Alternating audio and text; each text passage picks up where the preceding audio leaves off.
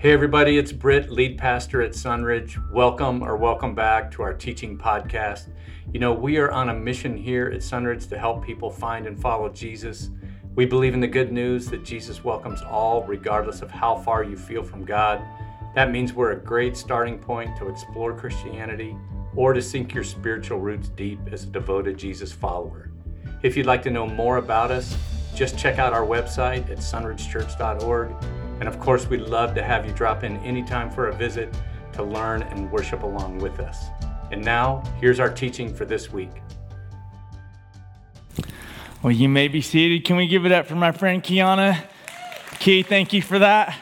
So, so good. And then, of course, we can thank our worship and our tech team for getting this started this morning. What a great way to begin our messages. Thank you, Papa Mike. Well, good morning, all of you, once again, whether or not you are online or here in person, whether it's your first time or you are a long timer here at Sunridge Community Church. We'd like to welcome you and thank you for spending a portion of your weekend with us. My name is Jed and I get to serve as one of our pastors on staff. And this morning, as Britt introduced at the top of the hour, we are continuing in our series where we are studying through the book of Acts, which chronicles the first 30 or so years of the early church and its history. But as we've said week in and week out, that history isn't just something that is detached from us all these millennia later. We continue in that story.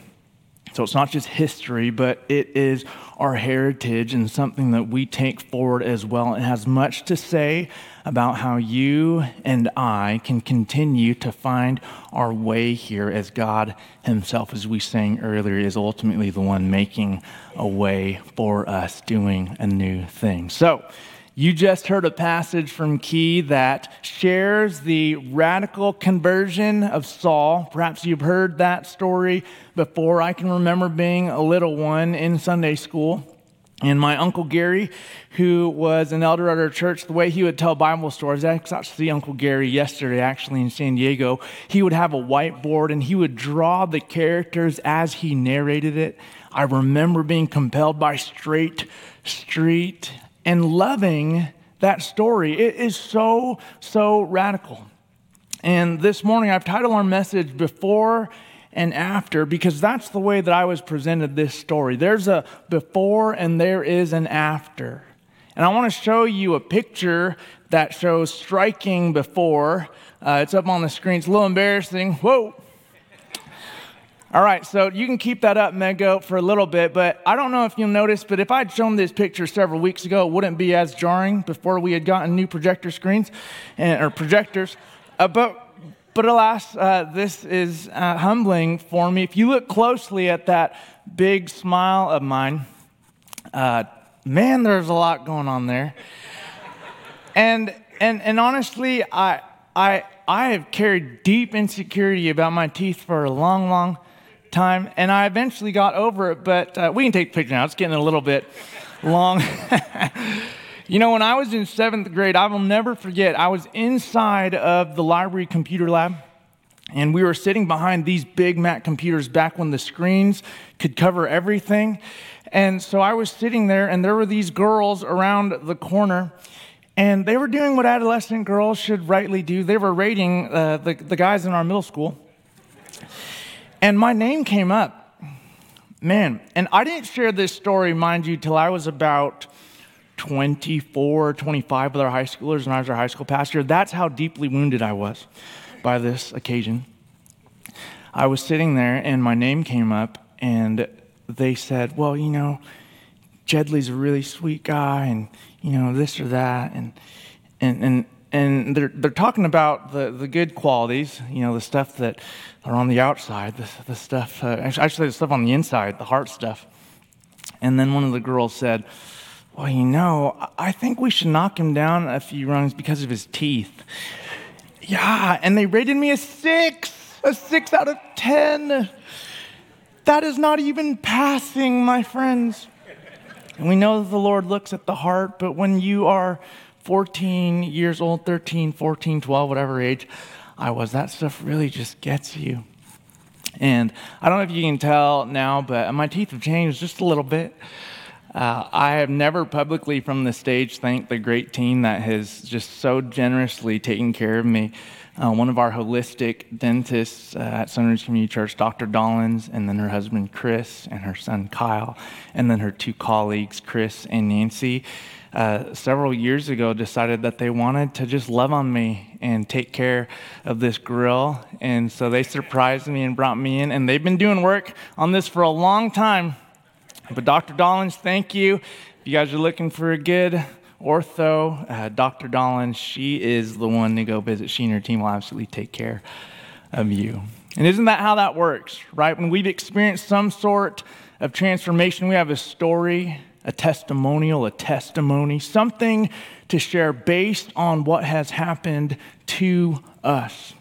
And I'll tell you that generally speaking, when I get to share from the stage, uh, I tend to spend a lot of time, understandably so, in, in our text and beginning there. I don't even usually have opening stories anymore, but in an effort to not miss what Luke, the author of Acts, really wants to communicate in this section, I'm just going to let you know that today, Unlike times in the past where maybe I bore you with exegetical detail after detail, I'm going to try and refrain a little bit from that this morning, not because it isn't valuable. We do our very best to communicate well from that place on this stage, and I'm glad that that is a part of what we do. However, if we were to look at this conversion story of the Apostle Paul and just mine it for exegetical details and just do word studies and all those technical things that I really, really do enjoy and was awarded for in Bible college and all that stuff,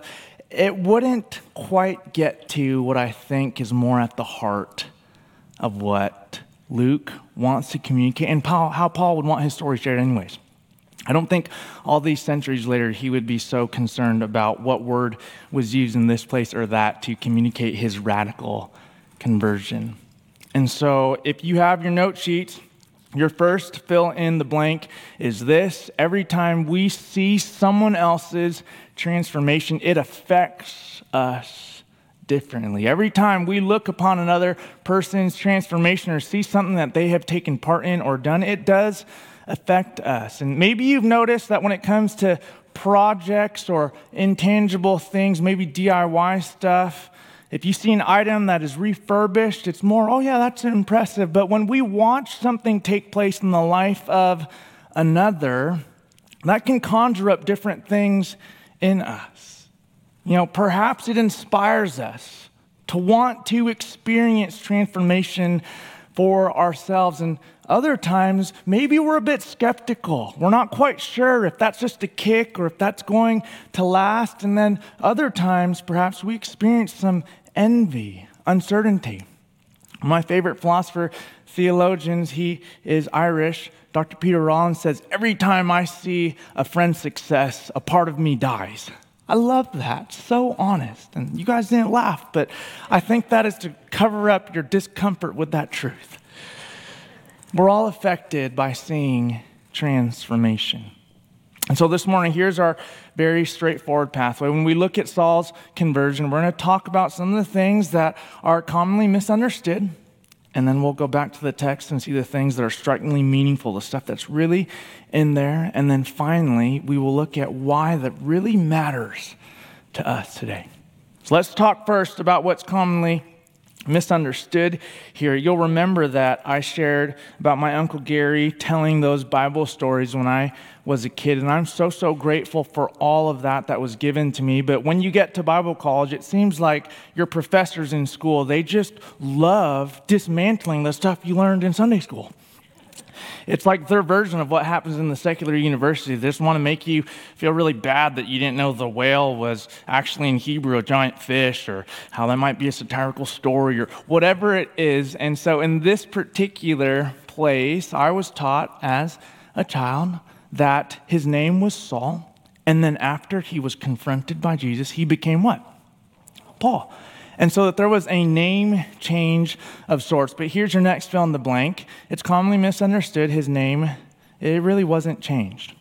You know, one of our former high school pastors, Mojo, that's his nickname, but that's not what we're talking about here. Mojo's real name that he goes by is Joseph, but he actually has another name, a Korean name, and I don't remember what that is, and I didn't call him up to share that with you.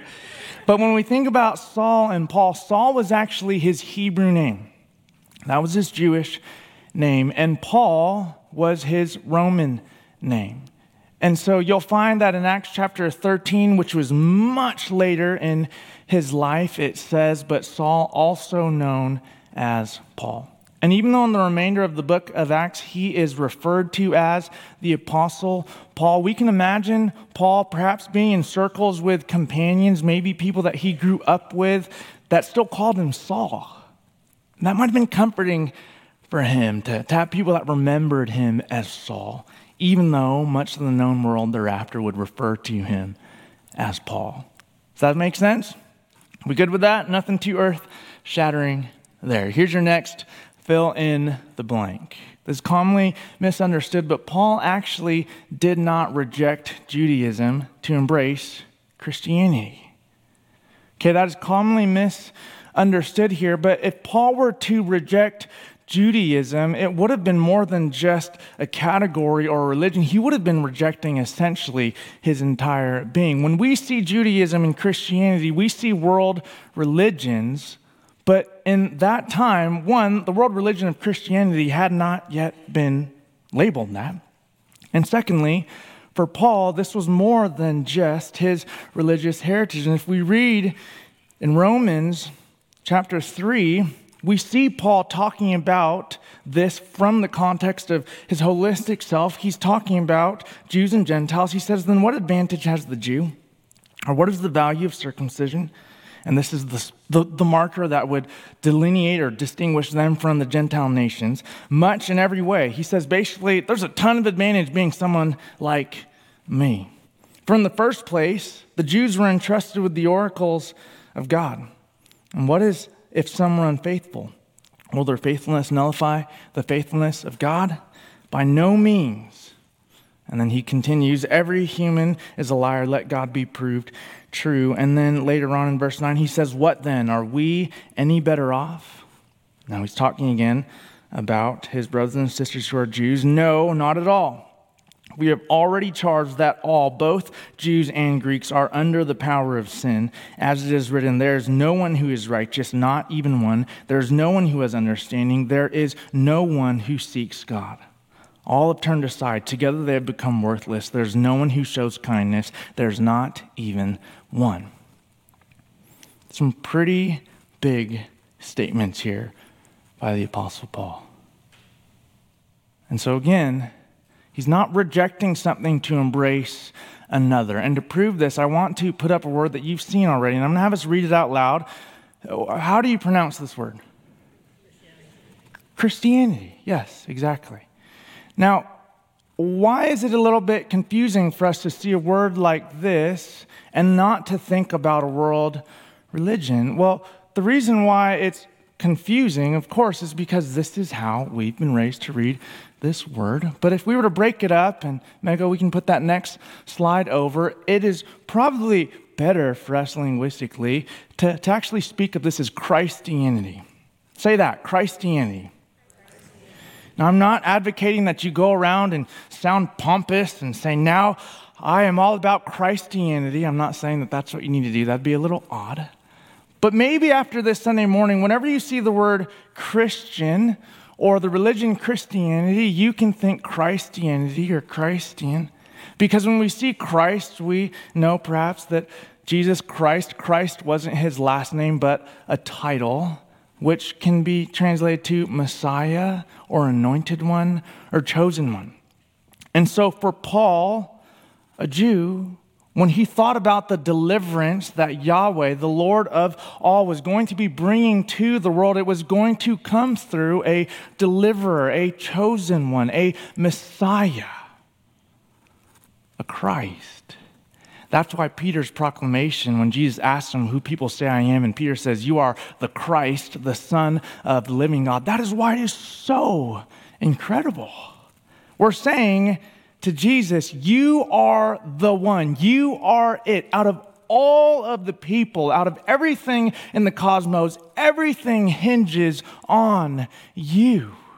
And so when we say Christianity, and we see that suffix at the end, ity or and we talk about something to the degree of which it is something, we think about all of us, whether you want to consider it a religion or a group of people who are called and then sent to consider us as little chosen ones. We remember that our being chosen only happens in the Christ. Jesus, the Christ. Jesus, the anointed and the chosen one. And so for Paul to be compelled by Christ to write in his letter to the Philippians that he considers all those things that we, he would have said were great about him as lost compared to Christ, as rubbish compared to the surpassing knowledge of knowing Christ. All those things say it's not about a neat and tidy religion that you're going to argue other people's into.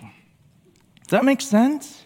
It's about being compelled by a person.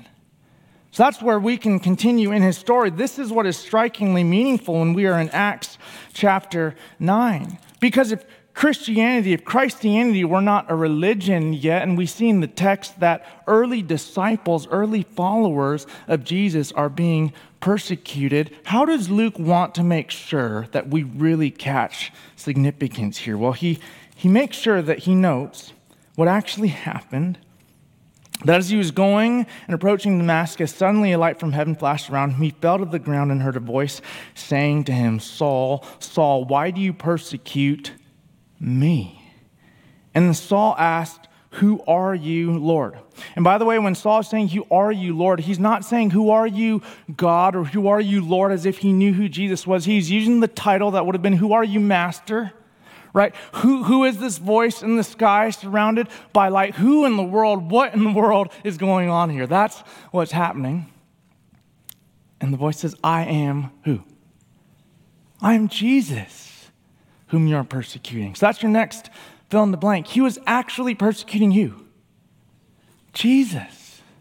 That's meaningful that Luke would make sure to note that the embodiment of Jesus in people who Saul was persecuting is there for us to notice and remember.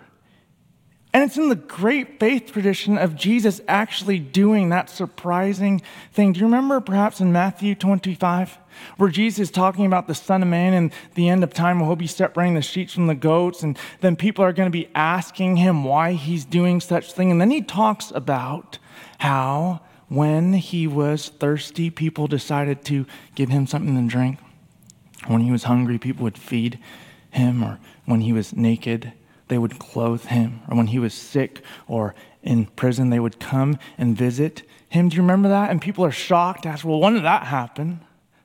And to the righteous, Jesus says, whenever you did to the least of these, brothers and sisters of mine, you did it for me. And then to the unrighteous, said, whoever you, whatever you did not do for the least of these, you did not do for me. Do you remember that? Jesus himself find striking ways to remind people that the way that we look at those around us says much about how we look at Him.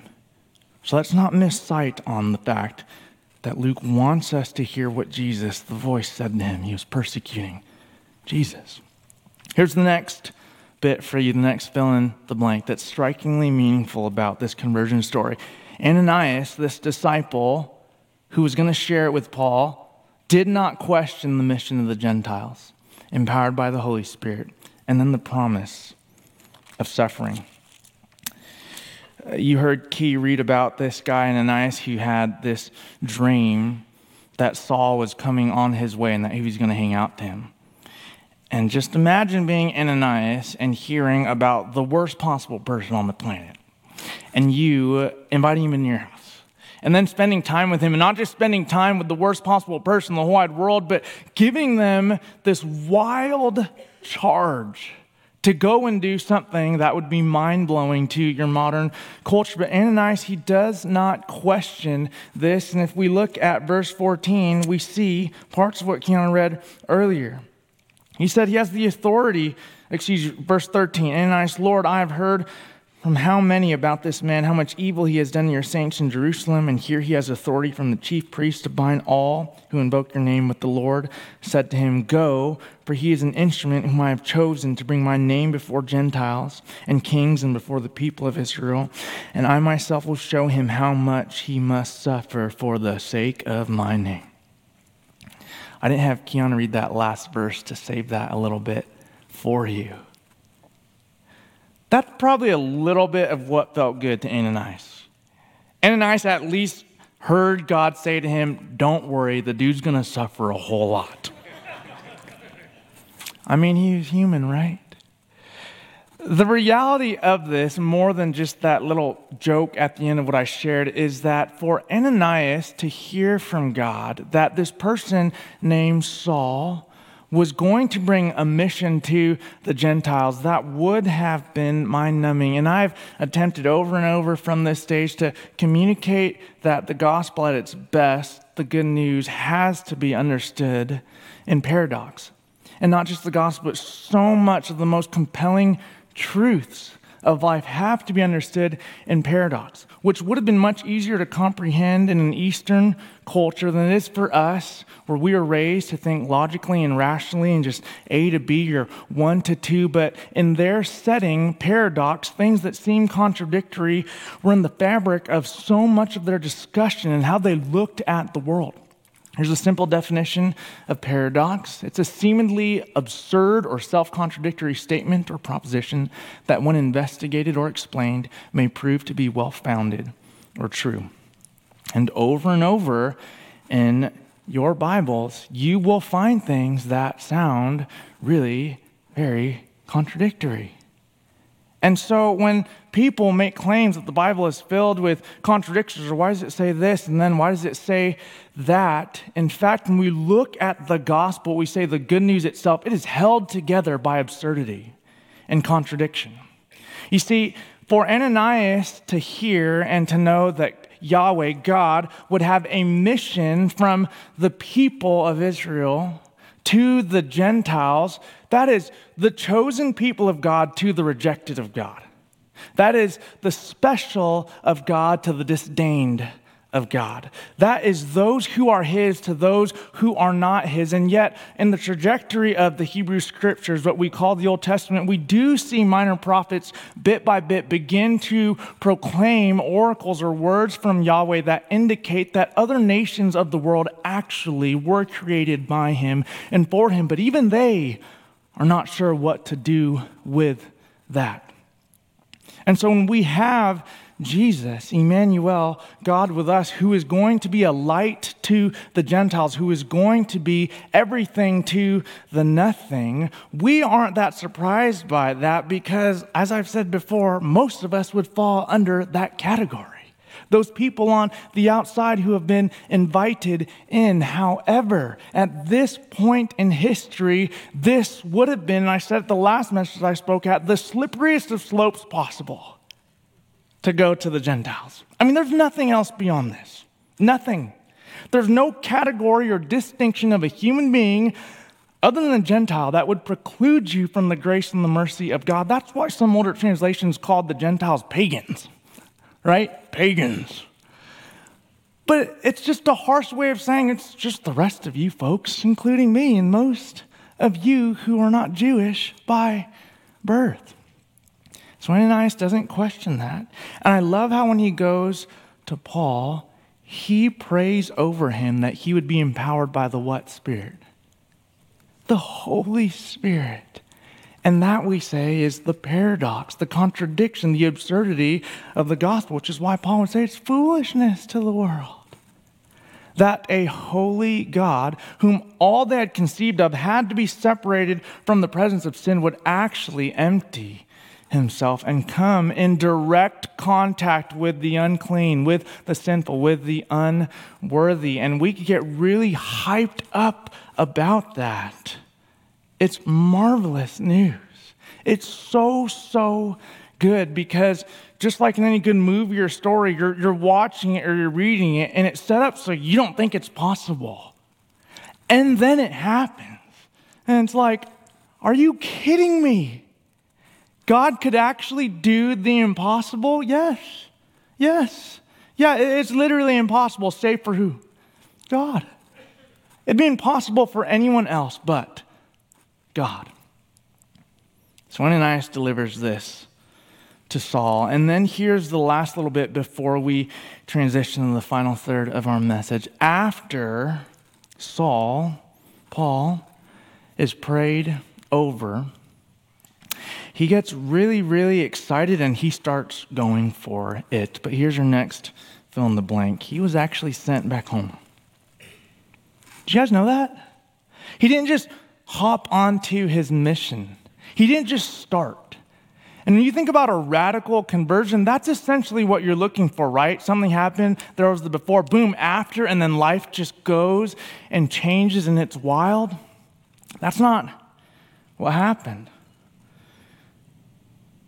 Verse 19 Several days he was with the disciples in Damascus, and immediately he began to proclaim Jesus in the synagogues, saying that he is the Son of God.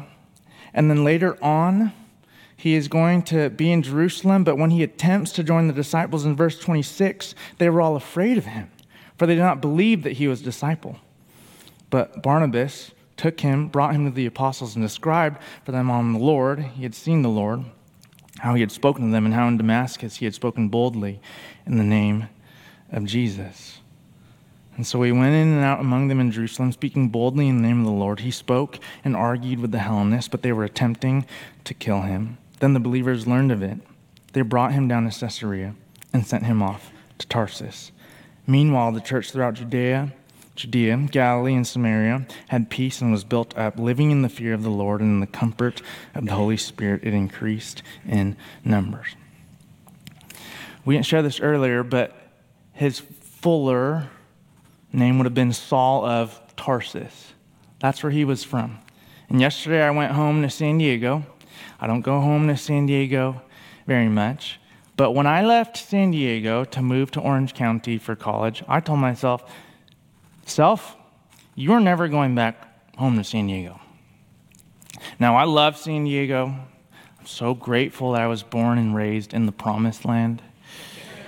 It really, really is. 75 degrees. I can totally understand why people spend that much money to live down there because your quality of life is significantly better. However, we, we did move out to the valley. we like it here.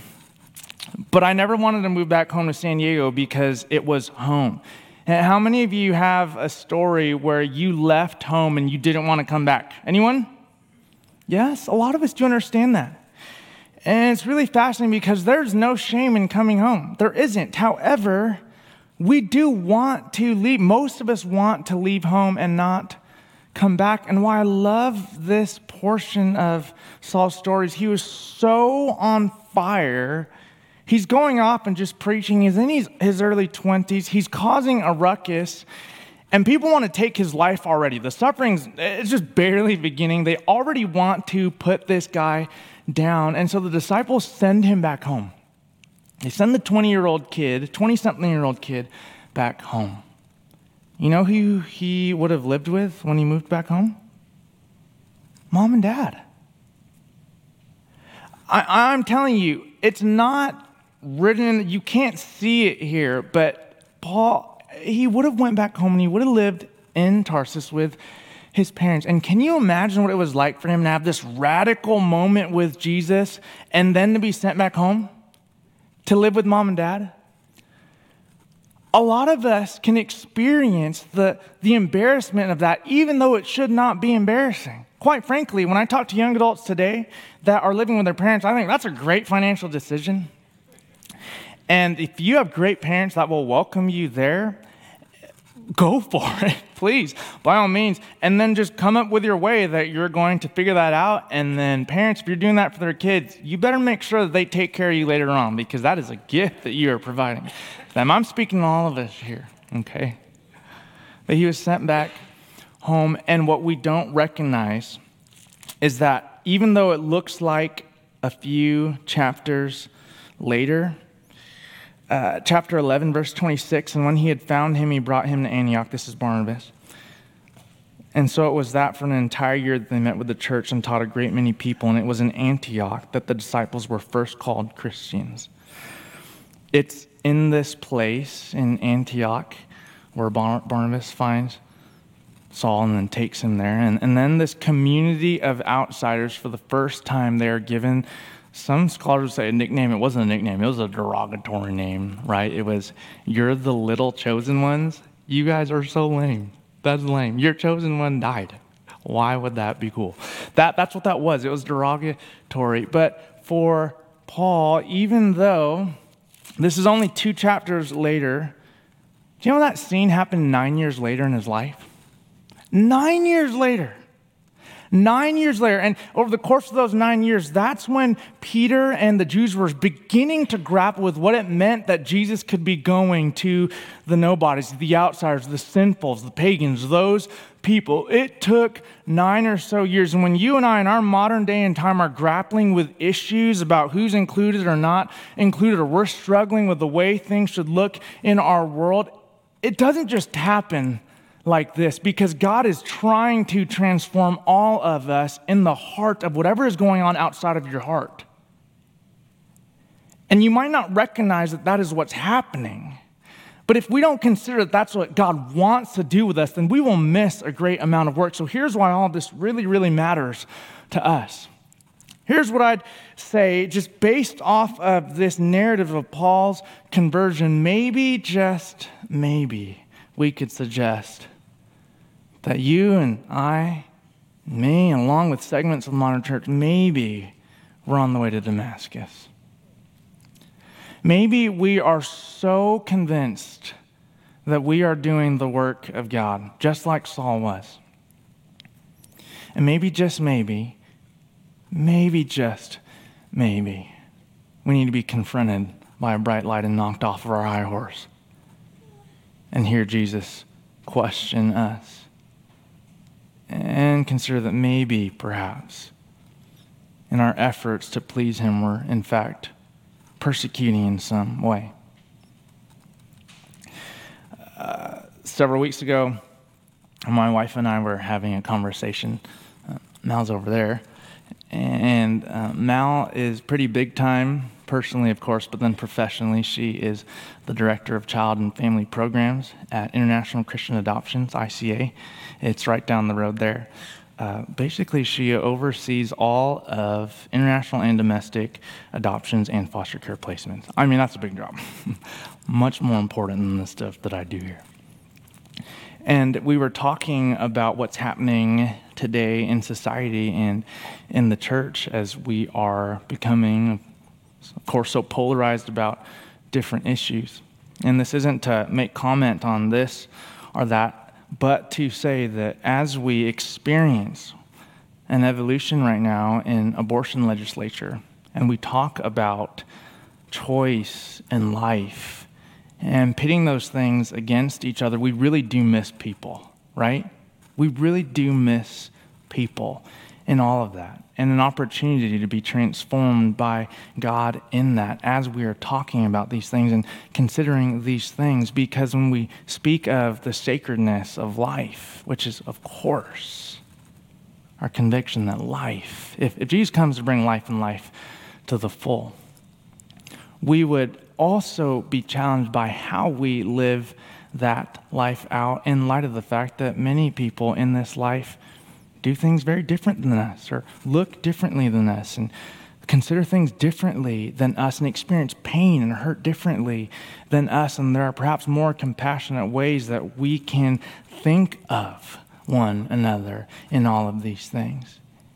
And maybe at this point in time when the church has done a job being for or against an issue, there are a multitude of other things that happen within the context of human life that we really ought to be challenged by, to grapple with. Like the fact that there are an inordinate amount of kids and teens who weren't aborted that are in the system. Or that we have women who have experienced trauma beyond uh, imagine sexually. And the types of cover ups that we have seen happen in, in the church, even. And what that ought to provoke in us. Or when we think about our, our, our teenagers and what they're experiencing at this season or stage of transition in life, and knowing that suicide, it tends to be the, the second most scary thing and variable for adolescents suicide. The reason why uh, they would experience loss of life. And when we talk about sacredness of life, did you know that for students that have found belonging in the LGBT community, they are four times more likely to commit suicide? I'm telling you that when we think through the good news of Jesus Christ and we see other people outside of us, there's something that He wants to do in our hearts. And if we're not thinking about that and we're just ready to argue people into this or to that, we are missing an opportunity. So here's your next fill in the blank. Perhaps our perspective on outreach can shift. And we often fail to see that it's always Jesus reaching out. We say that it's always initiated by God, right? We love because He first loved us. And when we think about God's love for the world, and we say the love that God has for the world, it means that God would desire, that God would pursue, that God would not give up. That is what love is. And sitting next to my wife Mallory is Lisa. She was uh, one of our pastors here on staff not too long ago. And one of the things that I was so excited about when Lisa came on staff, as she was leading at the time, just outreach and mission, was her perspectives on mission and outreach and helping our congregation learn that it wasn't just about us doing things for other people but recognizing that if God is doing work in us, then we would see the ways that God is constantly doing work in the lives of other people. She talked constantly about the image of God. When we say people are image bearers, the recognition there is that all human beings are made in God's image and they are representations of God. And yet, in this fallen and broken world, we have lost so much of that, not just in ourselves, but in other people. And yet, there's a way for us to look at one another and call attention to the fact that even though it might not look like it, God is always reaching out. I'm almost done here, folks, but let's go to the Gospel of John and see how he opens in this first chapter. He says, In the beginning was the Word and the Word was with God, and the Word was God. He was with God in the beginning. All things came into being through him, and without him, not one thing came into being. What has come into being in him was life, and the life was the light of all the people. And later on, he was in the world, and the world came into being through him, yet the world did not know him. He came to what was his own, and his own people did not accept him. But to all who received him, who believed in his name, he gave power to become children of God who were born not of blood, or of the will of the flesh, or of the will of man, but of God. Your, your next fill in the blank here is really there never was a before God. there couldn't be before God. In the beginning was the Word. It's always God first, through Alpha Omega, always God. It really is before I recognize it's before I noticed, before you and I saw that it wasn't of us, but it is always of God. And then once we begin to have that recognition, it takes a long time, a lifetime of being reminded and reminding each other over and over and over that it is not of us, it is of Him. And so when I spoke about Lisa earlier and why outreach and mission were beginning to transform and change here is because we were seeing and saying to one another, it's not about us going and doing wonderful things for our community. It's as we participate in what God is doing in our community, we are reminded that God is reaching out to us and the person next to us. You see how it's not just us here and then them over there, and we're doing this stuff, and they get to be recipients of that stuff. No, no, no, no, no. No. We together are receiving the goodness of God, which is why John then writes, And the Word became flesh and lived among us. We've seen his glory, the glories of a Father's only Son, full of grace and truth. John testified to him and cried out, This was he of whom I said, He who comes after me ranks ahead of me because he was before me. From his fullness we have all received grace upon grace. Can I invite the worship team to come up at this time? From his fullness. Not from his kinda, not from his partial, not from his almost, not from his maybe, not from his before, not from his fluky after. No, no, no, no, no. From his what? Fullness. We have all received what? Grace upon grace. From his fullness, we have all received grace upon grace. Here's your very last fill in the blank evangelism calls out whether or not we believe the good news. And there's a play on words here, right? Evangelism, euangelion, good news. And we talk about the church, ecclesia, those who are called out, the called out ones. If you and I actually are the church, the people who are called and sent by God, what will happen is over the course of our lives, recognition of grace upon grace will cause us to look at ourselves and other people and then be forced to go, is it possible? Is it possible that God wants to change and transform me and you and us in that? So, the thing that I will leave us with today, Sunridge Community Church, before we take part in worship through song, is this Would you, as we are singing these worship songs, as you are responding, rather than just singing out these words, would you perhaps ask the Lord, Who are you?